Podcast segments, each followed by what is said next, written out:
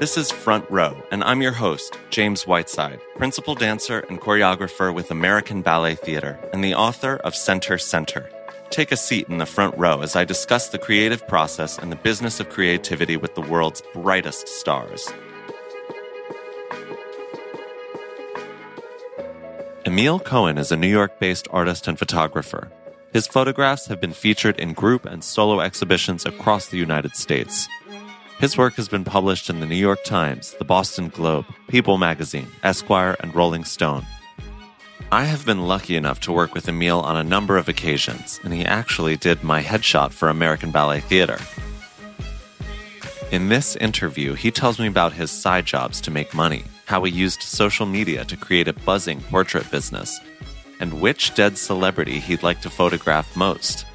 I'm such a fan of Emil's work, and I hope you will be too after listening to this episode of Front Row.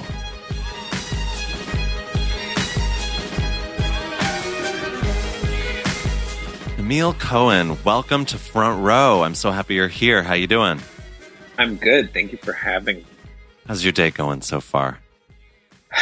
You know, I've had better July days. I had to go to work.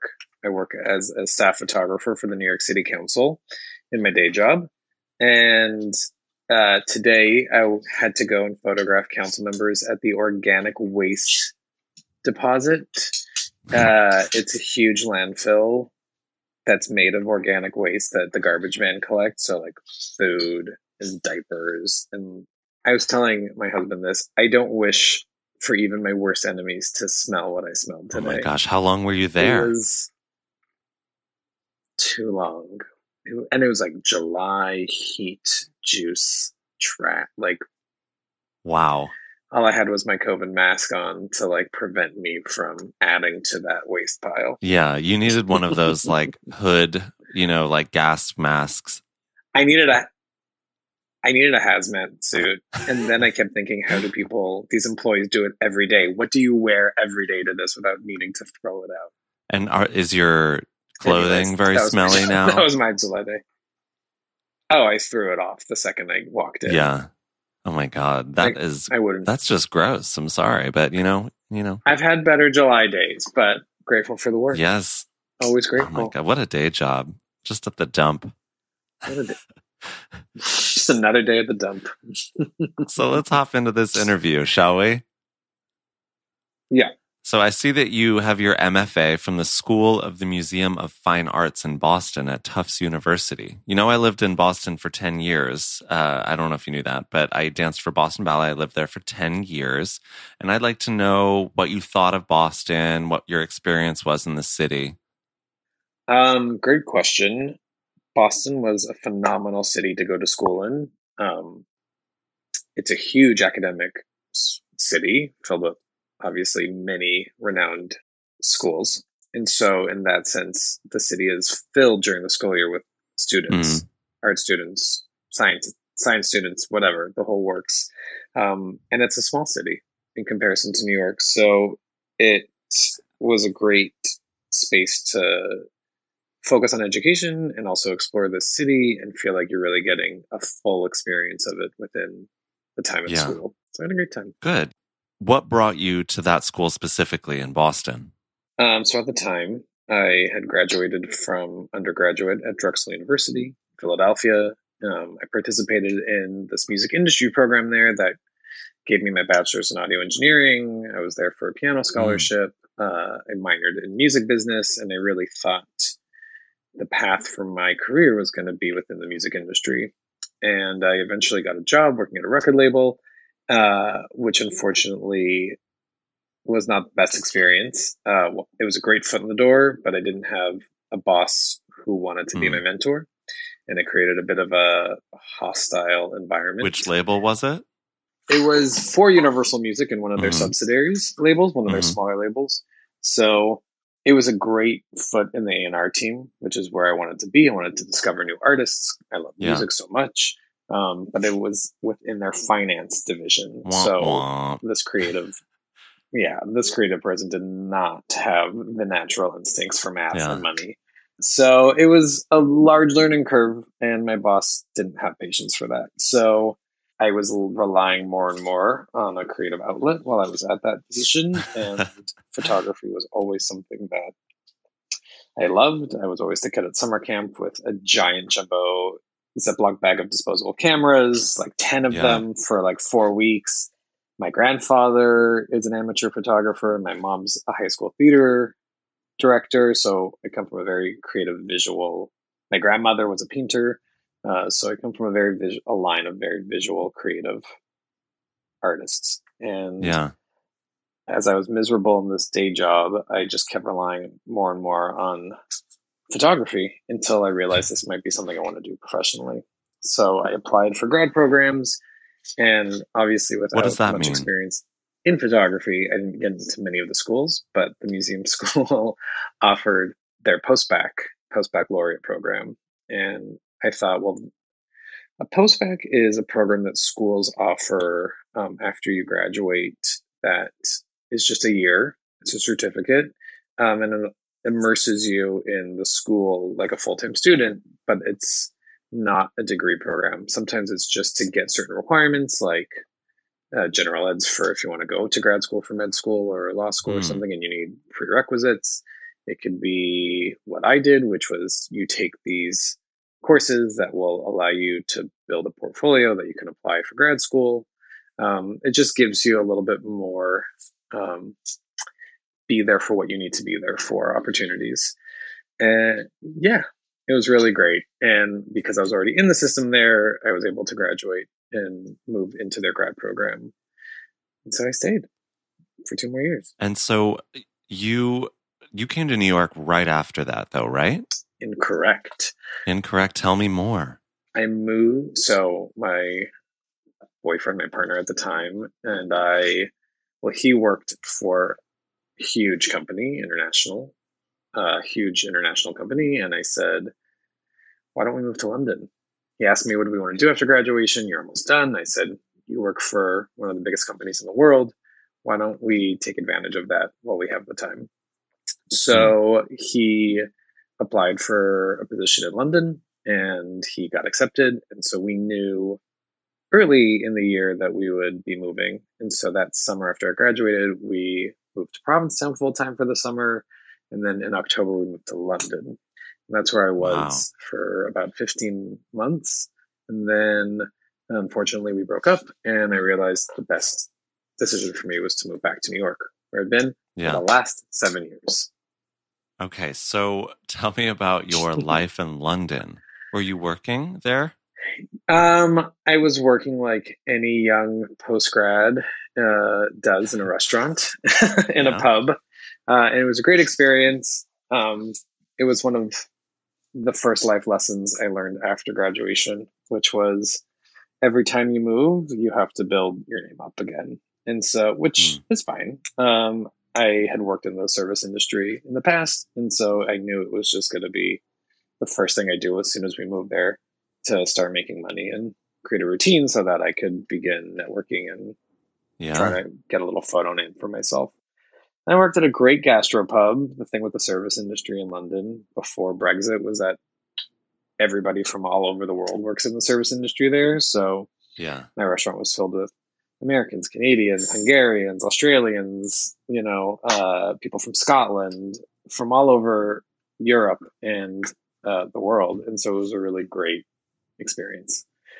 Oh, that sounds um, that I still have friends to this day from. Yeah. Um, so I I did that, and then it takes about a year to kind of establish yourself in a new city, yeah. which of course was terrible timing to break up with someone because as soon as I was getting calls for photo work, I was leaving the country once again. Yeah. But when you got back to New York, then what was your first professional job as a photographer? The good thing about moving back to New York was that I had already this strong group of friends and family there. So I was able to mm. hit the ground running in terms yeah. of both a hustle and both work opportunities. I had friends reach out for freelance work. Uh, I had done a lot of event photography um, uh-huh. in London for some of the gay parties that were out there um, just to get that foot in. I was doing horse meat disco at the Eagle. I was doing um, the meat party which is mm. associated with the magazine. This great gay Yeah, British magazine. We love we love them there. Yeah. And so uh, I had that kind of portfolio to show, and I was getting more and more of it work through there, while of course working as a host in Hell's Kitchen at a restaurant. Um, just Which one? make- it was literally called Hell's Kitchen. Shout out to Oh, um, yes, I remember that. It's not there anymore, is it? I think they're still there, but Vinyl, who shared a kitchen with them, um, Ah, has moved right. on to better days. Still same owners, but I don't know what it is right now. I hope it's good. Yeah. It used to be like this. they rebranded it as a lodge at some point pre-COVID, and then I think they realized keep it gay, keep it gay, keep it gay. Keep it gay. There. That's what we're here for, you know? Yeah, especially in Hell's Kitchen. Yeah. know your audience, baby. so I think they're good there. And so yeah, I did that, uh, and that eventually, I was really hungry to just like post breakup back in New York City. Mhm. I'm not here to fuck around. So I got the job at, the restaurant to make steady cash. I was living at home. Uh-huh. It wasn't it wasn't the highest point of my life, but I did the best that I could with it. I had a lot of friends who offered a lot of couches during that time. Um, Which neighborhood was home? home was Long Island. Long Island. Which part of Long Island? Uh, it's New Hyde Park, Roslyn Yeah. area. Yeah. I, I moved there when I was 16. Finished out high school Okay. there before I went to college. Um, so I moved back home just to save money. Uh, and so through the hustle of freelancing and applying for a million jobs, I got my first non-freelance job, which was teaching photography at the city at the Museum of the City of New York, MCNY, um, which is on Museum Row at the top of Fifth Avenue and the park. And it was great. I taught photo to these young after like young kids after school program, and that led into the next job, which was a photo editor at the New York Times, which I did as a permanent freelancer. So I was kind of on retainer with them. Wow. Um, and when you're in that role, you're, you know, somebody could be leaving for a few weeks. So you're covering that desk, Mhm. or it's fashion week and we need you for the next six weeks full time. Yeah. I didn't get benefits, but I got a great hourly wage. Um, and so you just say yes, right? You're you're an employee there, and Yeah. maybe the lowest and lowest of uh, of the totem pole, but it was so frequent enough that I didn't need to look for other work. So I did that for about a year until that dried up, and then um, in between the gigs, between that and the city council, I thought, well, social media seems to be a thing that I need to focus on because I'm sorely lacking in that department, and I don't want to spend money. So how can I like figure this out? And I started taking my backdrops out, my lighting equipment, and I started reaching out to friends to take their portraits. Something I always wanted to do. Figured this was a good time to do Yeah. it. Cost me zero dollars. Everybody loves content. I need content. You need content. Let's scratch each other's backs. And so that's how that portrait series began. And then a few months later, I got a job at the council, and I've been there for the last four and a half years. Wow. So, in you say it costs nothing, but do you own all of your cameras? Yeah. Um, a great opportunity I had at grad school was to be the teacher's assistant for advanced lighting techniques in photography. So I really got to teach and learn um, at the same time Hmm. how to do a lot with a little. You know, I think a lot of people going into, say, photography today see it as this big equipment based, spend lots of money to take a good photo kind of industry or just art practice. And the truth is, you don't need a lot. Most people didn't have strobe lights when they were creating art Yeah. for hundreds Yeah. of years. Uh, and so, with what you can do a lot with just a clamp light that you can get at a Home Depot. You can use a flash on the camera or a wireless device on your camera and get that flash, you know, mobile. You can do so much. Yeah. Um, and I think people don't realize that, that if you see a photo that inspires you and you want to take something like that, figure out the lighting sources first. How many lights are in the Hmm. picture? You'll be surprised how little there are. You might be surprised by how many there are too. Uh, so, you know, sometimes photos require a shit ton of lights Yeah. and a lot of skill. But for me, I, I I only need one to for this project, you know, for the portraits, it just requires one good light. Are you represented by an agency? I'm not. So if you're hearing this and you're seeing this, please call me. the number is listed so, okay. below. So you are a freelance photographer. Exactly what does that mean? Uh, freelance with an asterisk, I should say. James. Yeah. James. Uh, because this job at the city council is a full time job, and so I am I'm employed by them. But all the freelance mm. work that you see me do is all all the work opportunities you see outside of the city council is all just freelance word of mouth reaching out to me um, networking it's nothing to do with representation so i can ask mm. answer your question um, if you want to ask it again because i forgot okay wait i have another question about okay. um, being freelance do you feel like your opportunities that come to you outside of the city council work are a direct result of your social media presence? Um, that is a good question. I- At Highland, we're all about celebrating little wins and little ways to innovate digital processes. There's no customer pain point too small for us to help with. Maybe that's why more than half of the Fortune 100 looks to Highland to connect their content and data, improve processes, and turn little efficiencies into big wins for their customers and clients. Highland, intelligent content solutions for innovators everywhere at highland.com. I would say it's a combination of working really hard at building an audience via social media as well as being a consummate networker I think mm. the hmm. only way to succeed as a freelancer is through constant hustling. Um, that doesn't mean just creating work, it means networking, maybe even more so than the amount of work that you are creating. Yeah. Because if yeah, I call this the center stage theory. Um, as you know, Mr. Ballet dancer, uh, the movie, I'm sure you know the movie well, but remember the part in the movie when all the incoming students at the beginning. They all start their first day at, at the academy. And yeah. the director, he asks, I was going to say Sandy Cohen. He was Sandy Cohen in the OC, right? Yes. Uh, yes. Peter. That's yes. the OC. Yes. Peter Gallagher. What's his name in the in center stage? Um, I don't remember. Anyway, Sandy Cohen asks the students, raise your hand if you were the best in your class. And I'm 100% paraphrasing, but he says, raise your hand if you were the best in your class. And everyone timidly starts raising their hand. He goes, everybody raise your hand and look around you. You're amongst your equals, right? You're amongst the best of the best. So how are you going to stand out from this group? And I always huh. think about that, or I, I try and share that with people that come in here that work in the arts, because at some point, your work is going to be equal to the person next to you, right? Equal in the mm. sense that you share a skill set, you share a level of professionalism. And so the way to stand out isn't by trying to just create a better photo than the person next to you. It's to prove that you're a great person to work with. Because at the end of the mm. day, especially in the creative arts, it's all subjective, right? Like you put 10 of us in a room and we take your photo, you're going to get 10 very different portraits of James Whiteside.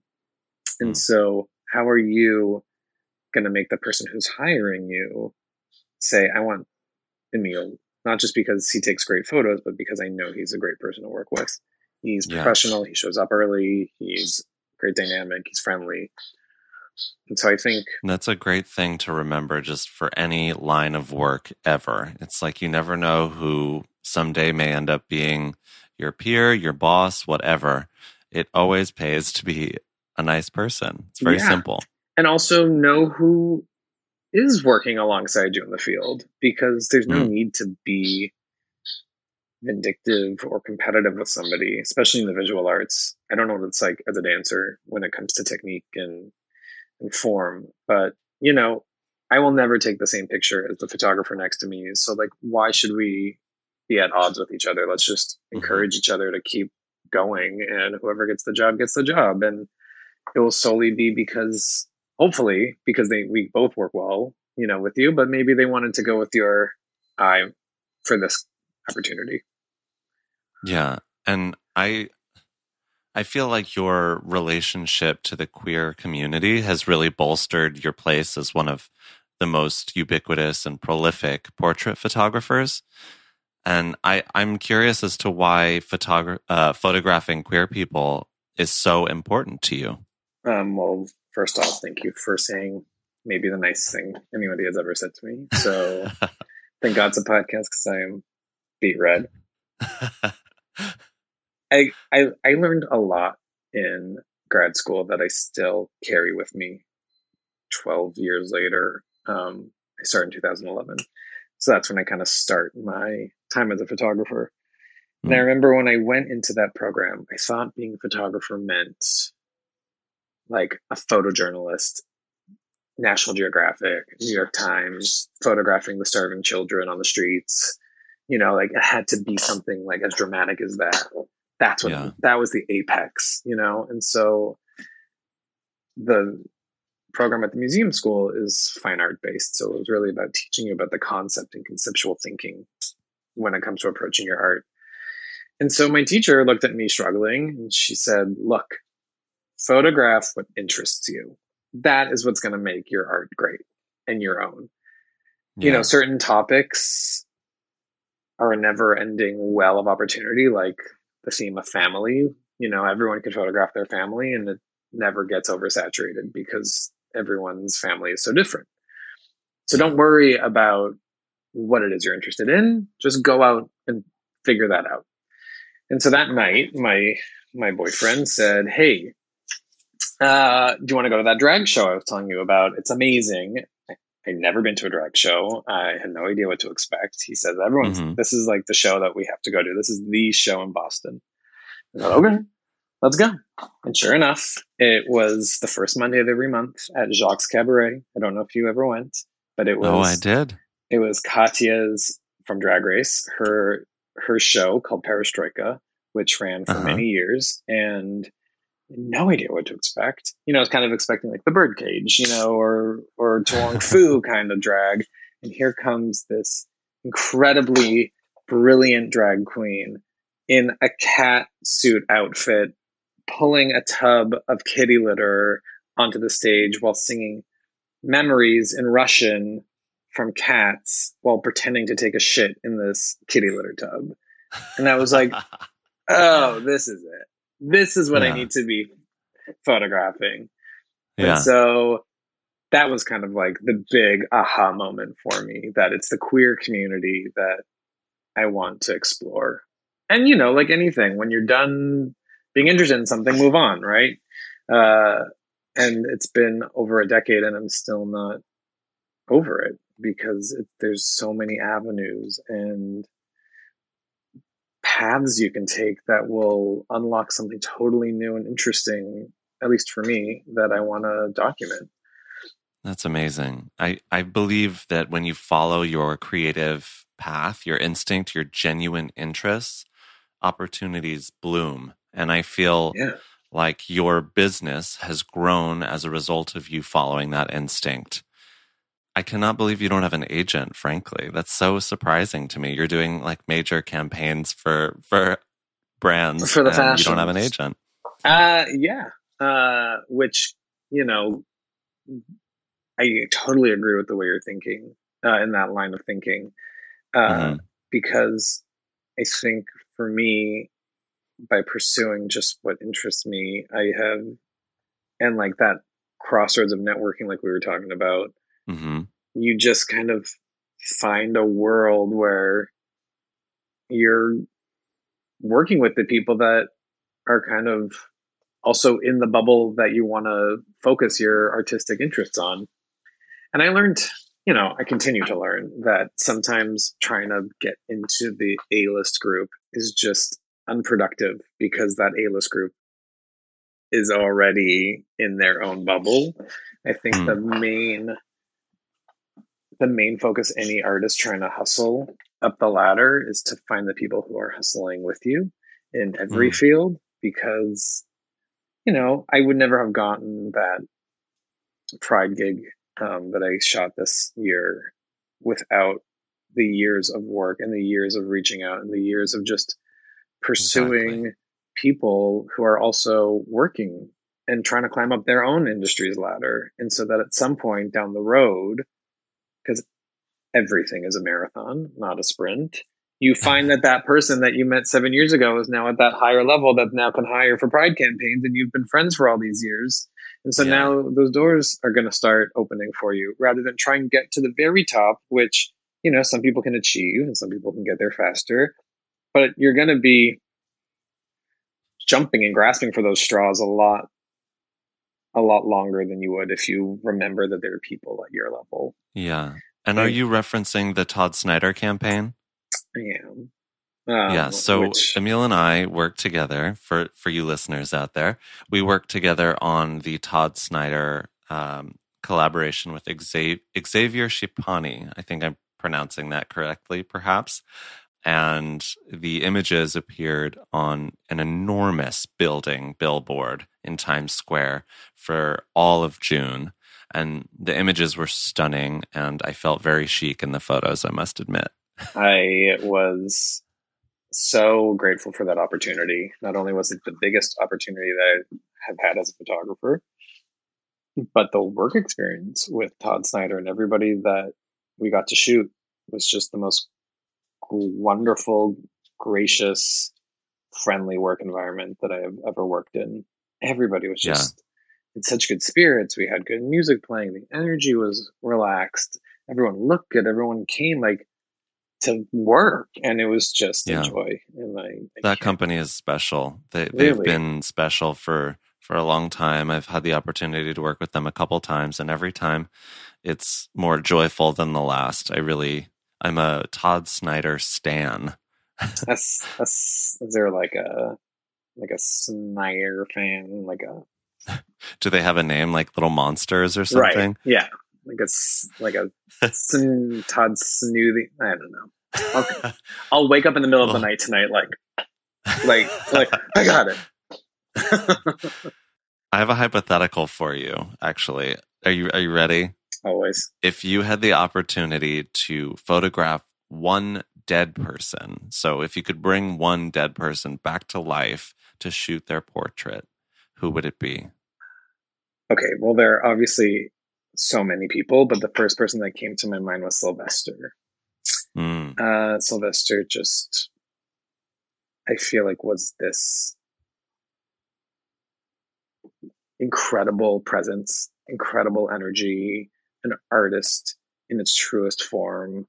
Tell my listeners who Sylvester is, please. Sylvester uh, was an, a queer, openly queer artist in the 70s and 80s and early 90s before they succumbed to uh, the AIDS virus and HIV complications due to the AIDS virus. And they had some of the best music of all time. You make me feel mighty real. I mean, just as their number one, their number one smash, which still hits today. And that's just the surface level.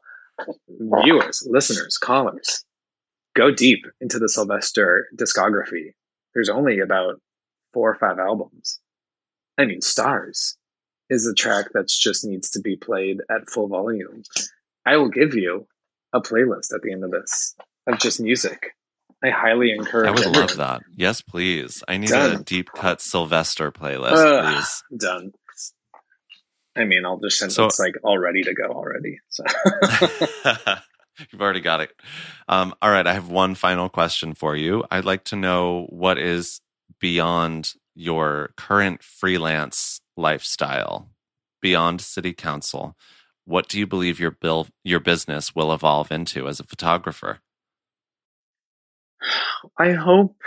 I mean, we talked about a career being a marathon and not a sprint, and I mm. it's something I have to remind myself every day because I feel very ready for that next chapter of whatever the career brings. Um, hopefully, it's more incredible opportunities like the Todd Snyder campaign was, but Mm-hmm.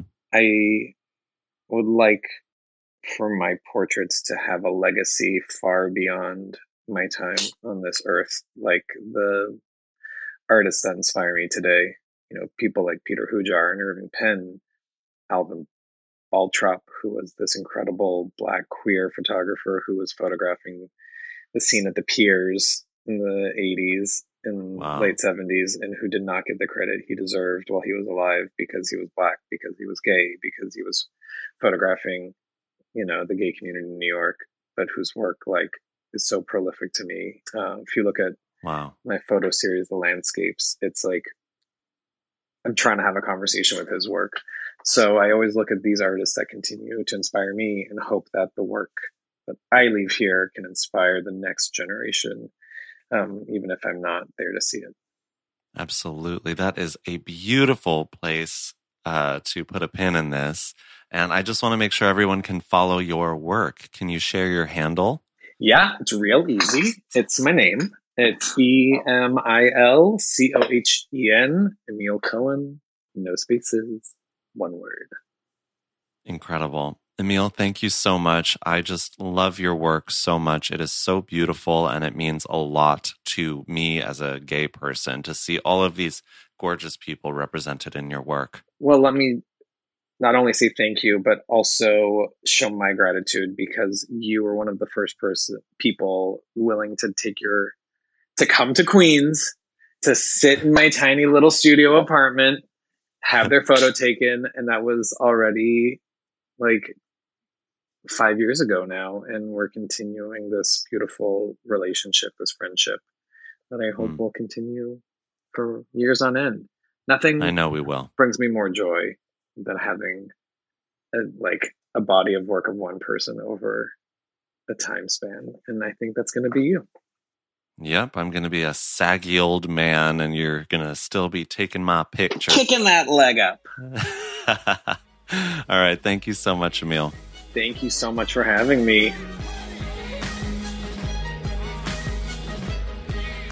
Don't forget to subscribe and review this podcast. And if you like it, share it with your friends or on social media. You can follow me on all social platforms by searching James Whiteside.